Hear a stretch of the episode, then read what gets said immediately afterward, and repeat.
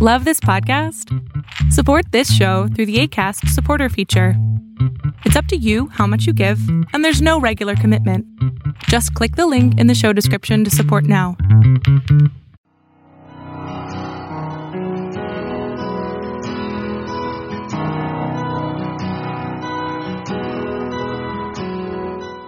Welcome to Fresh Encounter, the radio ministry of Lifelong Anointing Church. Our mission as a church is to equip the body of Christ to increase in wisdom and in stature, and in favor with God and with men. We're glad that you joined us for this edition of the broadcast. It is our prayer that this broadcast will be a blessing to you. Here now is Pastor Otuno with today's message. Book of Judges, we are reading Judges chapter 6, uh, Judges chapter 6. In Judges chapter 6, the Bible tells us the story tells us the story of the oppression of the children of Israel by the Midianites. The Bible tells us that because Israel sinned, and Israel sinned, the sin, Israel sin resulted in the oppression under the hands of the Midianites. That is the sin of Israel. Because they sinned against the Almighty God, it resulted in an oppression by the Midianites. Number two, because of the oppression of Israel, you found that that poverty resulted. Because of that particular poverty, you find that Israel started hiding because they were oppressed oppressed by the Midianites. And then finally find out that the oppression of Israel, the Bible said, lasted for seven years. And finally they came to their senses after seven years of suffering. They called out to the name of the Almighty God. By the time you get to verse number eight, the Bible tells us there that Israel now had enough common sense to call upon the Lord God Almighty, and the Lord Almighty now gave them a prophet. But apart from giving them a prophet that reminded them that they have failed and that this is where they are falling, the Almighty God also gave them a very unusual character. He gave them an individual who was an unusual deliverer. And if we pick up the story from verse number 11, the Bible says, And the angel of the Lord came and sat under the terebinth tree, which was an Ophrah which belonged to Joash the Abiezrite, while his son Gideon threshed wheat in the winepress in order to hide it from the Midianites. And the angel of the Lord appeared unto him and said unto him, the Lord is with you, you mighty man of valor. Interestingly, the mighty man of valor was threshing wheat in a winepress to hide it from the Midianite. Verse number 13. Gideon said, God, you must be mistaken. Oh my Lord, that tells you Gideon was somebody from the south. Oh my Lord, if the Lord was with you, is with us, why then has all this happened to us?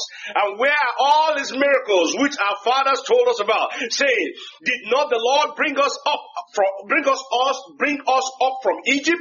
Now the Lord has forsaken us and delivered us into the hands of the Midianite. Then the Lord turned to him and said, Go in this, in this might of yours, and you shall save Israel from the hands of the Midianites. Have I not sent you?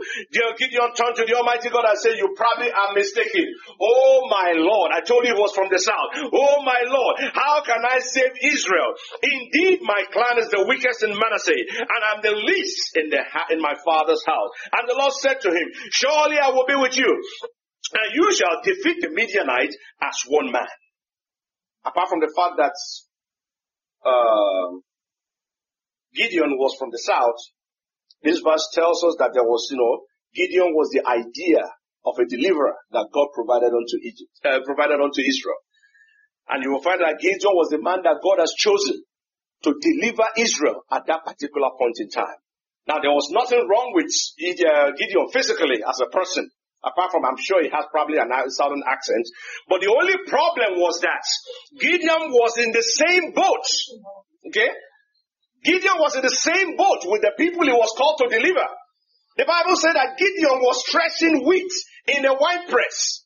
In other words, he was doing the very, very, the most unusual thing. How can you be threshing wheat in a wine press? But that's a story for another day. So the person that God chose, number one, was in the same boat as the rest of the people he was supposed to deliver.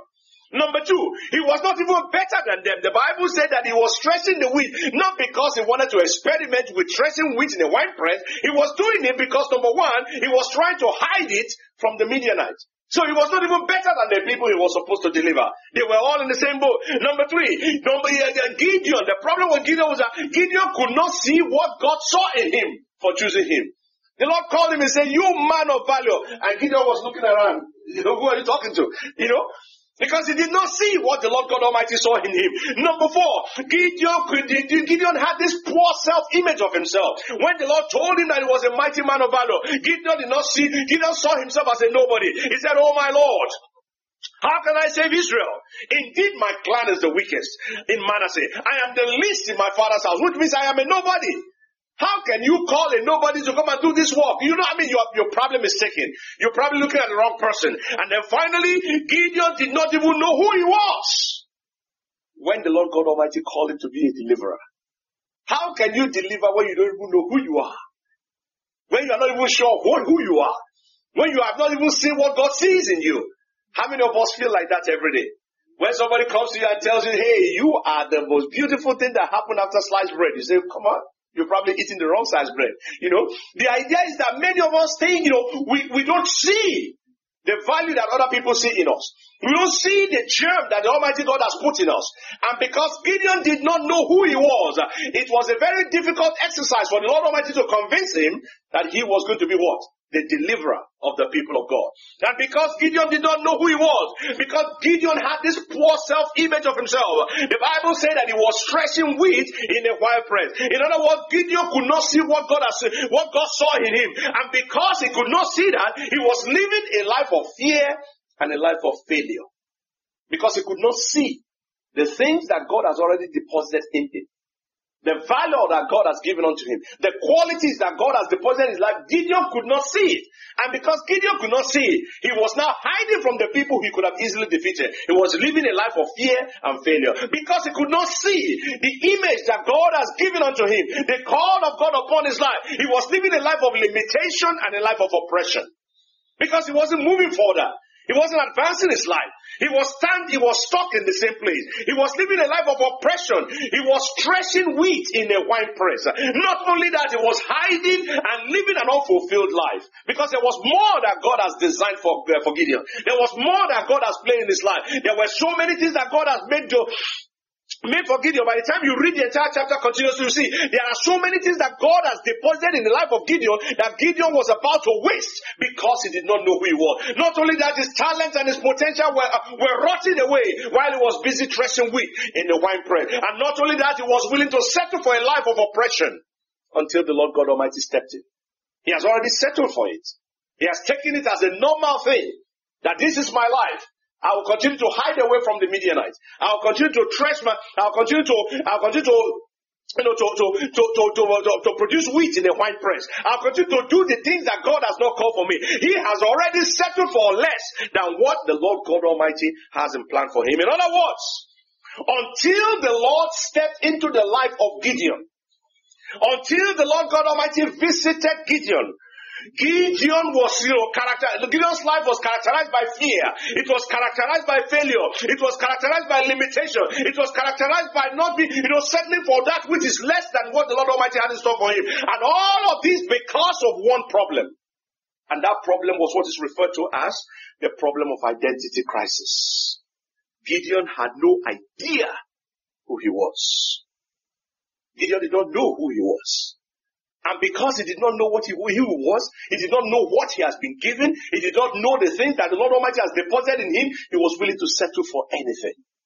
He was willing to accept anything. He was willing to live a life that was way, way below what the Lord Almighty had planned for him. Until the Lord visited Gideon and opened his eyes to see his true self, Gideon was living an aimless life. His life was aimless because there was no goal. There was no plan to become better. He had already believed that this was the way his life was going to be. His life was aimless. Until the Lord visited him, he was living in obscurity. Nobody knew who Gideon was. He himself didn't even know who he was. He believed that he was the least in the family. He was the least in the, in the tribe of Manasseh. He was the least in his family. So he was nothing. He was living a life of obscurity. He was living a failed life because he wasn't doing what God has purposed for him to do. All because this man did not know what was going on.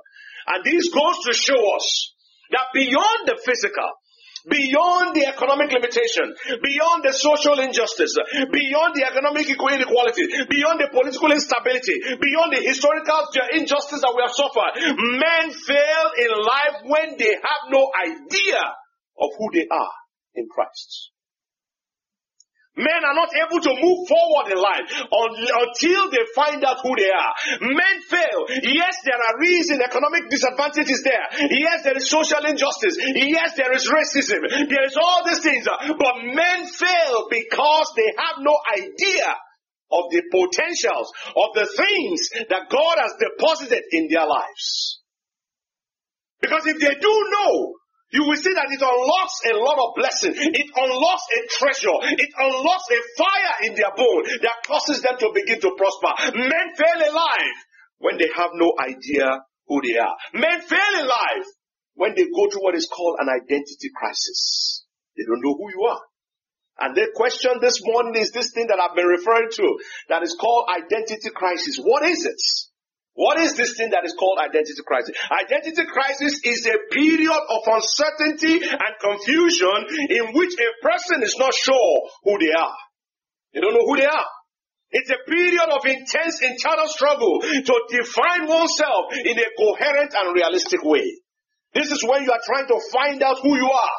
This is where you are trying to say, this is the person that I am. This is the period where you struggle within yourself. Am I the person that the society say I am? Am I the person that my family says I am? Am I the person that my community says I am? It is a period of difficulty. A period where you don't even just know. It is a period that you find a lot of youths go through. A lot of young adults go through. And unfortunately, a lot of adults go through it also. This is the period where they ask a lot of questions. And that question inside of you, you might not ask anybody, but you ask yourself, who am I? Who am I? Am I the job that I do? Am I the bills that I pay? Am I the, the am I the, the friends that I associate with? Am I the relationship that I have with people? Who am I? This is a period when you try to define yourself and explore different kinds of behavior. And that's why people put their hands into all sorts of things, just trying to find out who they are.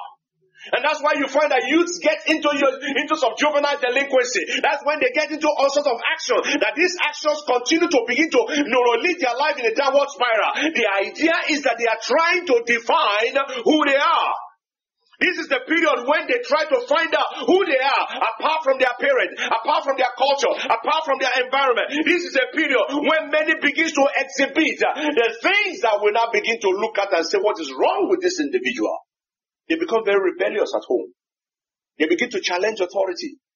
They begin to do things that, are, you know, they begin to defy authority. Not because they want to, they just want to find out who am I? Am I just the image of my father or who am I?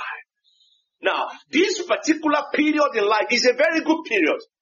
If you are able to find an understanding adult or an understanding individual that is able to walk you through that process, you are able to find a person who is able to help you to go through that period of self-discovery so that you understand who you are. When you ask those questions, it's a honest question. It's a good question for you to find out who you are.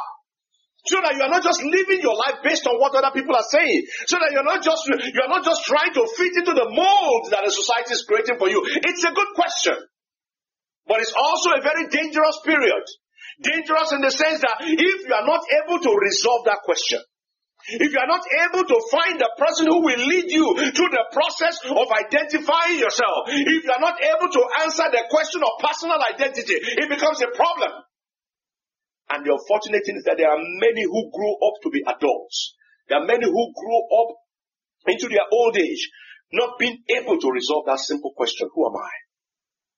There are many in the church who grow up without really knowing who they are. Many grow up with the image of somebody that they think they are or there's somebody that they hope to be. And they live their life continuously as a life of deception. And that is why if you read the book of Genesis chapter 32, the Bible tells us that after Jacob has run up and down the whole world, he came to the point where he had to go back and face the nemesis that he has created a couple of years back. And by the time you get to chapter 32, the Bible tells us in verse number 26 uh, that Jacob was holding on to the angel of the Almighty God and he said, Let me go. The angel was saying to Jacob, He said, Let me go for the day breaketh. But he said, I will not let you go unless you bless me. Look at verse number 27. The Bible said unto the Bible said, and Jacob said unto him, and so the angel said unto Jacob, He said, What is your name?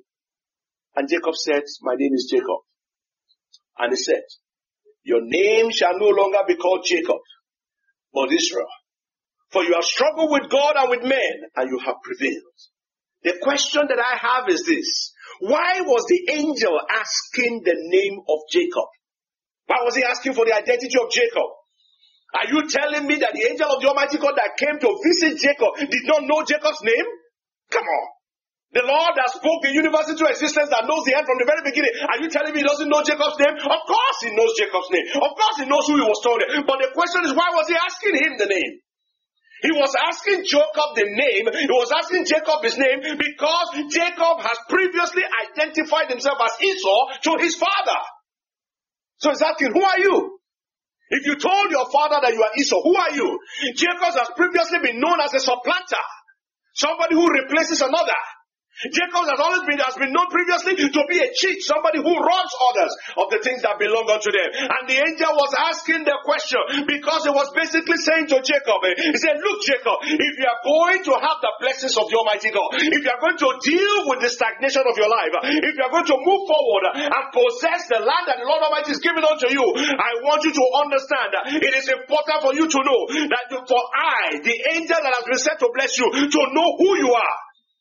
But beyond that, it is more important that you yourself know who you are if you are going to possess the blessings of God. Because if you don't know, you cannot possess it. The angel was saying, the angel asked the question because he wanted Jacob to confront himself. He wanted Jacob to come to that full, to that full encounter, to that full view of who he really was. It is critically important that you confront yourself and tell yourself who you are if you are going to receive the blessings of the Almighty God. It is critically important. And you will notice, if you read that chapter very well, if you read verse number 29 of that same chapter, you will notice that the angel of the Almighty God did not pronounce a blessing upon Jacob until Jacob knew who he was. Until Jacob told him and said, I am Jacob. In other words, until he admitted to who he was, until he admitted to the image that he has seeing, it is at that particular time that the angel of the Almighty God now released a blessing unto him. That goes to tell us, my brothers and sisters, that before you can get the blessing of the Almighty God for your life, because you can get to where the Lord Almighty is taking you, before you can possess the land that the Lord Almighty is giving unto you, you must come to the place where you know and you are settled with who you are. And until you get to that point, the blessings of the Almighty God will be elusive. The question is, why is your identity very important? Why is it important for you to know who you are?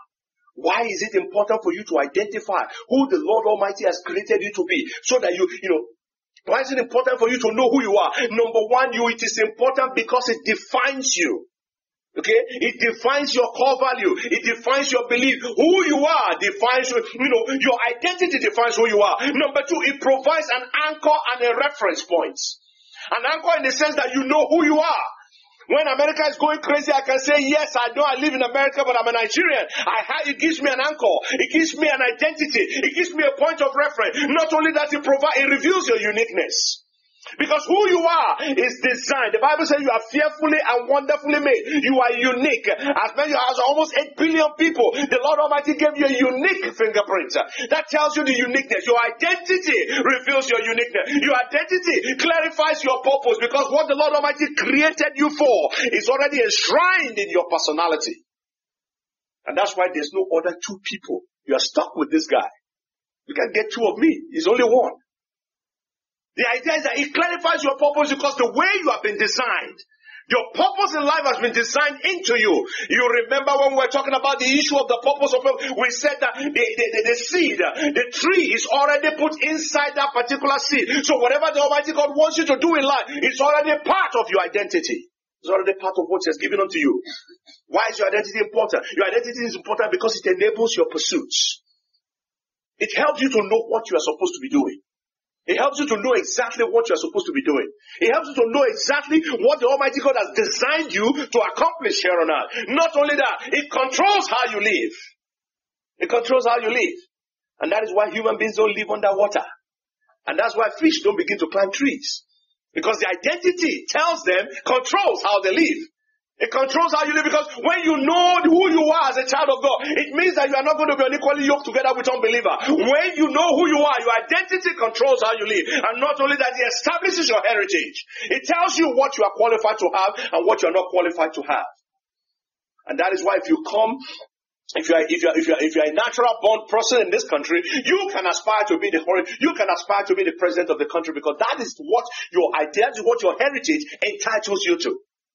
The point you are making is that your identity establishes your heritage. It tells you what you are qualified to have and what you are not qualified to have. Your identity is so important that the enemy tries to confuse you. Because the enemy knows that because your identity is so central, is so crucial to the fulfillment of the purpose of God for your life, he tries to confuse the individuals. And that's why somebody wakes up one morning and they don't even know who they are anymore. Okay? There was a conference that was made, I think, a couple of years that when they talk about uh, what does it mean to be human, and they made, they, they, they, they, they brought together all these, souls, all these were very, very highly educated people to talk about what it means to be a human being. Isn't that interesting? But that's a story for another day. We'll discuss that someday. But the point is that the enemy knows that your identity is so important. That's why he tries to confuse men. That is why he tries to steal your identity from you. That is why he tries to kill that particular truth, the fruit of your true identity. And that's why he tries to destroy it. Because it is very important for you. When you know who you are, when you know what God has created you to be, when you know the image of God dwells inside of you, it turns everything around. It makes you a different person. It makes you a danger to the kingdom of the enemy. And the Bible makes us to understand that that is why your, eh, that's why your identity is so important that the enemy goes after that particular identity. You look into our society today and you will see how confused people are. You see how confused they are about who they are. When they look at something and they call it something else. That is because the enemy knows that as long as you are confused about who you are, you can never achieve anything you can never achieve any greatness. If our identity is so important, what happens to a man who doesn't know who he is? What happens to a man who doesn't know? He, what happens to a woman who doesn't have an idea of who he is? What happens when you have what you, when you know, when you don't know, I don't, you don't know your true identity? The first thing that happens to you is that there is this fear and lack of confidence in the way you operate. When you are moving up about in life and you don't know who you are, or you don't know what you are capable of, or you don't know the image that God has given unto you, you fear that you cannot operate in confidence. You cannot operate in you. You cannot operate in you. You operate with fear. Because you don't know who you are. You are not sure of what you are able to do. Number two, you begin to, you are, you are lost and you are lonely. When you don't know who you are. Because you find that you cannot connect. You cannot fit into any place. You find out that people are looking at you one way and you are looking at you one way. And that is why African children, when they come to America and they are trying to settle down, they go through a lot of crisis. The reason is very simple. At home, they are raised as Africans. When they get to school, they are appearing as American. At the end of the day, who am I? They don't know. They don't know. At home, their mother is talking to them in Africa. At school, their their teachers are looking at them as American. At the end of the day, they cannot bridge that gap. And that is why they are lost and they are lonely. You talk to many of them, they cannot fit in. And that's why they engage in a lot of socially destructive behavior. Because when you don't know who you are, you are lost and you are lonely. Not only that, when you are not, when you don't know who you are, you have insecurity and low self-worth. Because you don't think that people know, you know, people appreciate you. You see yourself as not being valuable. You see yourself as not being worthy. You see yourself as less than the other people because you don't know who you are. Insecurity sets in. Not only that, you try as much as possible to begin to blend and try to belong. And that's why you are willing to suck up to anybody just so that they can allow you into the in group. Because you don't know who you are. You don't know what the Lord God Almighty has deposited in you. That's why you try to blend. You try to belong. You try to be acceptable. You try to make people happy. You try to make sure that every, you know, everybody likes you. You want to be in the in group because you don't know who you are. And then you live a life of unfulfilled, you live an unfulfilled and unsatisfied life. Because deep inside of you there is a void. There is something that is crying that wants to be filled. There is a hole that even all the people that call themselves your friends, uh, even all those holes, you find that there is nothing to fill it. And that's why you find an African man decide to buy the cream so that he can begin to bleach his skin because he's no longer comfortable in that particular skin. You become unfulfilled, become unsatisfied. And then you waste your potential, you waste your purpose in life. Because you are pursuing something else. You are trying to be what you are not. You are trying to do what you are not supposed to do. You are trying to fit into where you are not supposed to fit in. You are trying to be acceptable by the people who are not, who you have no business being accepted. You know, you have no business dealing with. You waste your purpose and your potential. And then finally you settle for whatever life gives at you. You settle for whatever life throws at you. And that's why they throw, life throws you crumb, you are rejoicing. Life give you this kind of nonsense and you say, yes, that's the best thing that ever happened to you. Because you never know what you are qualified for. You do not know what the Lord Almighty has created you for. You do not know the things that God has designed and purposed for you. Now these are just some of the damages that is done to an individual, to a child, to a young man, a young woman, a young boy, a young girl, an adult that doesn't know who they are. And when you look at our society, you can see the evidence of this. A lot of people who are just confused about life, who have no idea who they are, who have no, you know, I mean, they have gotten to the point. Can you imagine? The University of Tennessee has done a study where you no longer call a woman a woman, you don't call a man a man. You begin to use gender neutral substance, gender neutral adjective, a Z, and so, and they look at you. Who is this human being? You find that the head is already upside down. There is this prophet, there's this particular doctor, his name is Ravi Zachariah. He said that they have educated themselves into imbeciles. They have become so stupid in the things that they think that they have studied that, I mean, that's the story for another day. The Lord will help us. The question is, how do you deal with this foolishness? How do you deal with the crisis? How do you deal with individuals who do not know who they are? How do you deal with this issue of uh, identity crisis? Let's read the book of John chapter 1. Gospel of John chapter 1. Let's start reading from verse number 19. The Bible says that now, this is the testimony of John. When the Jews sent priests and Levites from Jerusalem to ask him, who are you? He confessed, I did not, and did not deny, but confessed, I am not the Christ. If that's what you're looking for. I am not the Christ. And they asked him, and they asked him, what then? Are you Elijah? He said, I am not. Are you the prophets? And he answered, No.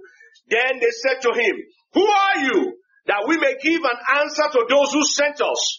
What do you say about yourself? Verse number 23.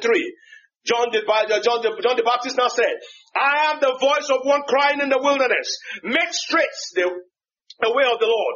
As the prophet Isaiah says, from this verse of the scripture, I want you to understand certain things. The search for a true identity, the search for who you are, the search for the person that God has created you to be starts when you know what God has not created you to be. The Bible says that when they came to John the Baptist, they say, who are you? That's the question they asked him. And he told them, I am not the Christ. In other words, I am not that person that you think I am. I am not that particular individual that you think I am. You cannot know yourself unless you know who you are not. Okay? You cannot know yourself unless you know what God has not created you to be. So number one, the search for true identity starts when you know who you are not. Number two, you begin to know yourself when you know what you are not, when you know that you are not created to satisfy the expectations of order. In other words, you are not created. You are not, you are not, your, your desire, your purpose in life is not just to please, it's not to live a life of pleasing other people. It doesn't mean that you become obnoxious and become a very annoying person. No. It simply means that you do not fit to, you know, you don't have to uh, fit your life to the expectation of the dictates of other people. They ask him, why then do you baptize if you are not the Christ? Why then do you baptize if you are not the Christ? If you are not one of the prophets? And the Bible makes us to understand that these people had an expectation of who John should be. They had an idea at the back of their mind of who they expect John to be. And John was trying to tell you, yes, I preach. Yes, I baptize. But I'm not going to fit into that expectation. I'm not going to assume the identity that does not belong to me. I am not the Christ. I'm not living my life to please you. I'm living my life to please the one who called me. So number one is for you to know. Number one is for you to know who you are not. Number two is for you to live a life that is not dedicated to pleasing others. Number three, you begin to know yourself when you know your purpose in life. What has God created you to do? Because that is ingrained in your system. The Bible tells us when they asked him, who are you? He said, I am the voice of the one crying in the wilderness. He knew exactly his purpose. He knew exactly who he was. John knew that he was born, he knew what he was born to do. He knew what he was called, why he was called into ministry. And that purpose restrained him. Thank you very much for listening to our program today. We invite you to join us every Sunday at 10 a.m. for our Sunday worship service at 2711 Murfreesboro Road in Antioch, Tennessee. We also host Bible study and prayer meetings every Friday at 7 p.m.